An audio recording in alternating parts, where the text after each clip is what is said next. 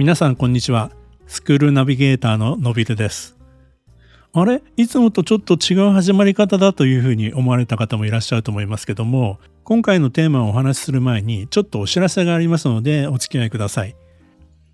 この中学受験ナビスクールラジオはですね2020年の9月から配信を開始いたしまして今回で240回目の放送になります。これまでもですね、たくさんの皆さんにですね、聞いていただきまして本当にありがとうございます。そして2023年の5月、今月からですね、 Voicy からも配信していただくことになりました。 Voicy 様、本当にありがとうございます。ということでですね、 Voicy でお聞きの皆様、こんにちは。そして、はじめましてかもしれませんね。スクールナビゲーターのびることですね、受験アドバイザーの松島信弘と申します。どうぞこれからもよろしくお願いいたします。先ほどあの、 Voicy で配信できるようになったとお話したんですけども、すでにこの240回目だけではなくてですね、過去のエピソード、ポッドキャストではですね、一つずつの番組をエピソードと言ってるんですけども、239回までのエピソードも Voicy で全部聞けるようになっておりますので気になるエピソードがありましたら遡って聞いていただければと思います。引き続き、ポッドキャストアプリですね。例えば Spotify とか Apple Podcast ですね。こういったところからも聞くことはできるんですけども、今後はですね、 Voicy でしか聞けないという、そういった回も出てきますので、ぜひですね、 Voicy の方のアプリから登録、そしてフォローの方をお願いいたします。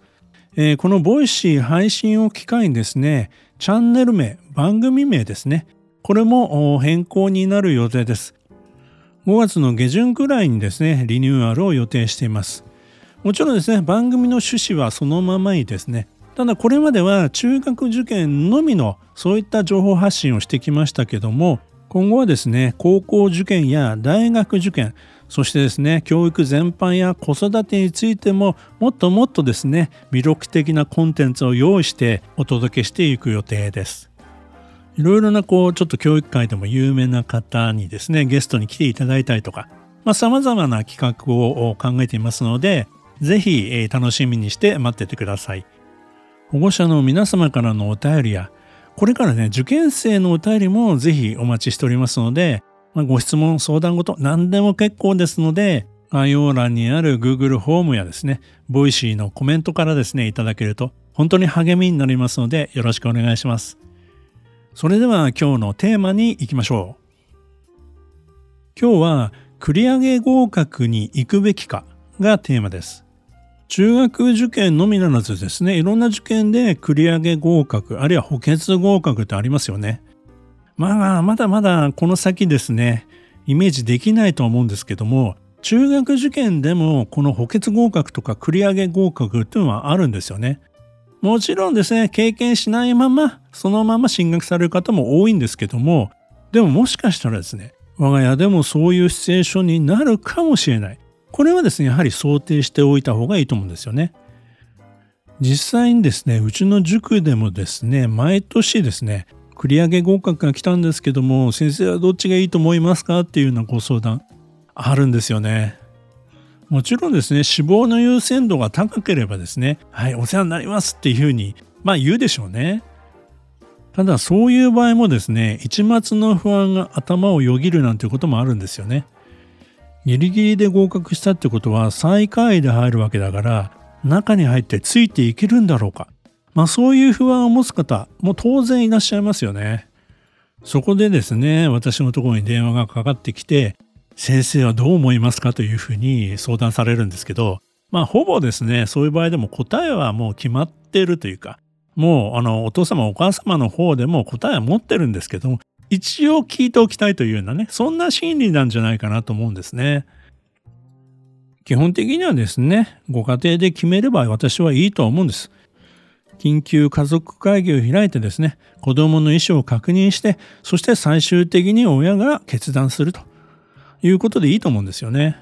で、ここでですね、意外に子供がですね、もう正規合格の学校しか行かないなんてケースも実はあるんですよね。そうすると親がなんでみたいな話になるんですけど、子供は子供なりにですね、やっぱり自分の意思、意見を持っていて、この前もあったケースなんですけども、まあ、第一志望、第二志望、それほどね、大きな差はない。志望の優先順位もそんなにかけ離れていないという学校、両方、まあ、受かったわけですね。偏差値から見てもほぼ変わらないという学校でした。で、ただ、まあ、この時、親御さんとしては、第一志望の方に行かせたかったんでしょうけど、これが繰り上げが来たんですよね。でも本人はですね、正規で合格をくれた第二志望に行くと言って最終的にそちらに決めたなんていうケースもありました。こういうケースはですね、やっぱり本人が最終的に決めれば私はいいと思います。行くのは本人です。学校に通うのは本人なんで、本人が納得していければ、その学校はベストな選択だというふうに思うんですよね。話を戻すとですね、ギリギリで入ったら、その学校の中ではついていけなくなるんじゃないかと。こういう不安ですね。でもね、私はね、その不安は気憂に終わることも多いんじゃないかなとは思うんです。本人がそこで頑張りたいと思うんだったらば、そこに行かせてあげるというのがね、一番いいんじゃないかなと思うんですよね。で、あとはですね、勉強の仕方ですね。受験勉強時代にどういう勉強をしていたのか。そして後半、えー、6年生の9月以降どういう成績の伸び方をしていたかにも実はちょっとね判断の材料はあるんですけども、まあ、それ以上に本人が頑張りたいというんだったらそういう意思を尊重するというのが私はいいのかなと思うんですよね。ここまでも何度もお話ししてきましたけども本当にやらされ感のある勉強をしてですね成績もあんまり伸びないままもしかしたら下降の状態でですねそういった学校にギリギリ引っかかったみたいな場合っていうのはちょっと心配なところはあります。逆に本当に自分から目覚めてと言いますかねもうスイッチが入ってですねまあ6年生の後半からぐんぐん伸びてきて最後に、えー、まあちょっと無理そうな学校に引っかかったなんていうケースはこれから先もまだまだ本人ね伸びしろがあるというふうにも考えていいのかもしれないですね。もっと言ってしまうとですね学校という小さな社会の中だけの順位をねあまり気にする必要はないなと私は思うんですよね。そうは言っても学校の中で成績がねあの後ろの方だったりするとやはりなんか引け目を感じたり居心地が悪かったりするというのもねよくわかるんですけど別にそれはね学校の中だけに限らないんですこれから社会に出ていけば例えば会社の中でのね役職とかそれからまあ給与とか気にしすぎたらキリがないんですよね。周りとの比較ではなくて自分はこうなんだこういうことをやりたいんだ自分の得意なことはこういうことなんだっていうことをね学生時代に見つけてほしいなと思います。勉強も大事だけどもそれ以外にも自分の強みがあるんだというものが見つかればですねどんな社会に行っても強く生きていけるというふうに思うんですよね。そういった時間を作れるのも中高一貫教育のメリットかもしれませんね。この番組のアーカイブにですね、177回東邦大東邦のですね、高校生のインタビューの回があるんですね。その中の一人の男の子がですね、こう言ってたんですよね。僕は中学入試の単眼でも不合格で、前期入試でも不合格だった。やっと後期入試で入れたんだから僕は周りの人よりも勉強が遅れてるんだと。だから毎回の定期考査で8割ぐらいを取ることを目標にしてきたんですと。なんかね、まあそういう話を聞いてるとね、なんかかっこいいんですよね。まあしっかりしたね、えー、男の子でしたけども、やっぱこうやってね、自分の置かれた環境をね、逆に、えー、バネにしてこう頑張れる子。まあ、そういった子はですね、強いですよね。そのあたりもう少しね、話を聞いてみたいということであれば、176回と合わせてですね、東邦大東邦のですね、高校生にインタビューをしておりますので、ちょっとロングなんですけども、聞いてみてください。子供の学力でもですね、まあ他のことでもそうなんですけども、可能性はですね、12歳がピークなんてことはないんですよね。大切なのは、まだまだ僕はできるぞっていう自信であったりとかね、意欲の部分なんですよね。それを支えるものっていうのはですね、周りの温かい眼差しだと私は思うんです。